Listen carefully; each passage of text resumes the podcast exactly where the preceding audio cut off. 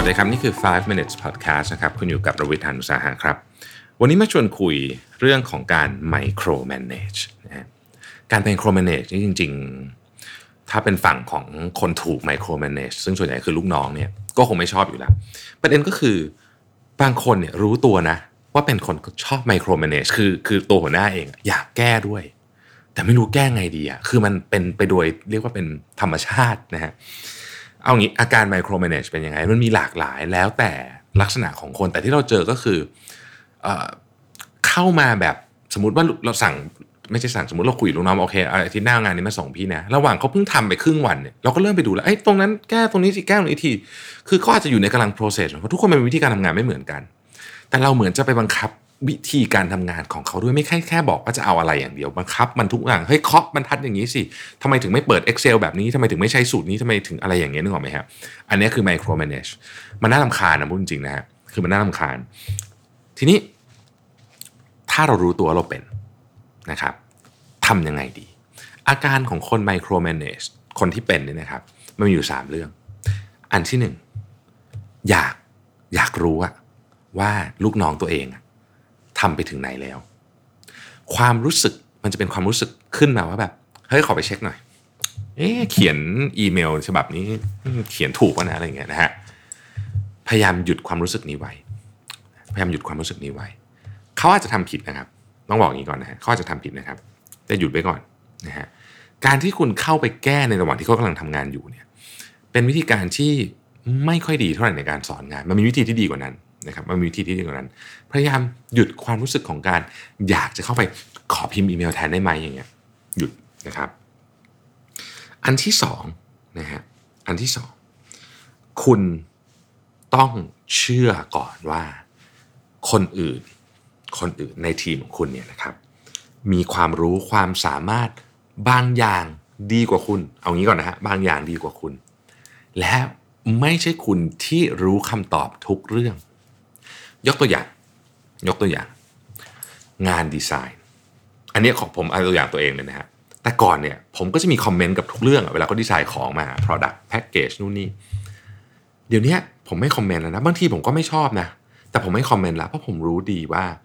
คนที่จะคอมเมนต์ได้จริงอะไม่ใช่ผมไม่ใช่ดีไซเนอร์ด้วย ลูกค้า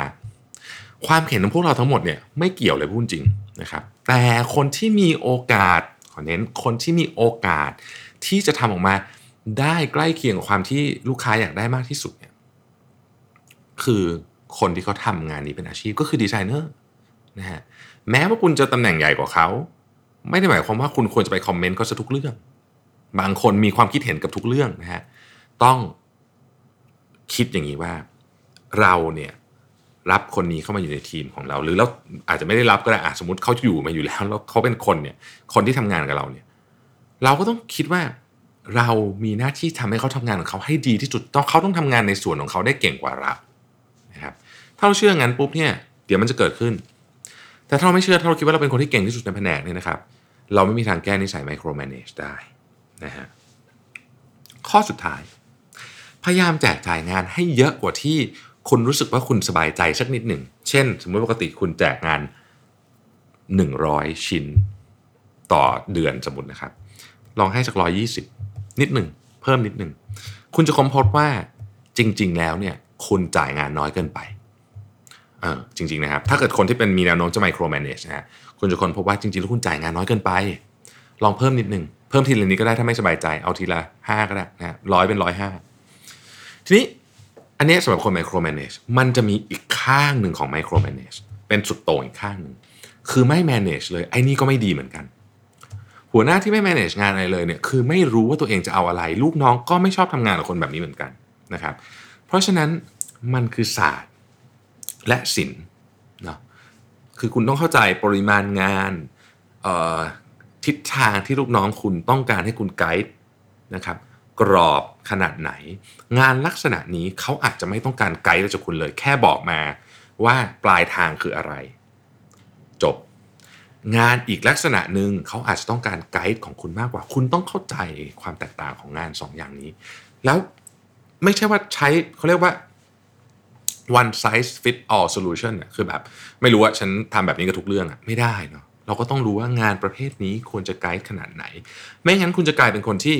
อาจจะมีความไมโครแมネจและความไม่แมネจเลยอยู่ในคนเดียวกัน ซึ่งแย่มาก อันนี้เป็นเคสที่แย่ที่สุด ก็ต้องต้องต้องลองบริหารจัดการเรื่องนี้ดู วิธีการที่ดีที่สุดนะครับ คือการไปถามกับเจ้าตัวในเฟ feedback session นี่คือสาเหตุที่เราต้องทำ feedback session กันบ่อยๆไงเพราะบางทีเราก็เองก็เข้าใจว่าเขาต้องการไกด์ประมาณนี้ แต่ดันให้น้อยไปอีกโปรเจกต์หนึ่งต้องการไกด์เข้าใจว่าต้องการไกด์ประมาณนี้ดันให้มากไป จะรู้ก็ต่อเมื่อ feedback กันนะครับเพราะบางทีเวลาเราไปสั่งตอนนั้นเขาไม่บอกเราหรอกเพราะเขาก็คือจังหวะที่ ลูกน้องจะพูดกับหัวหน้าในในเรื่องที่ตัวเอง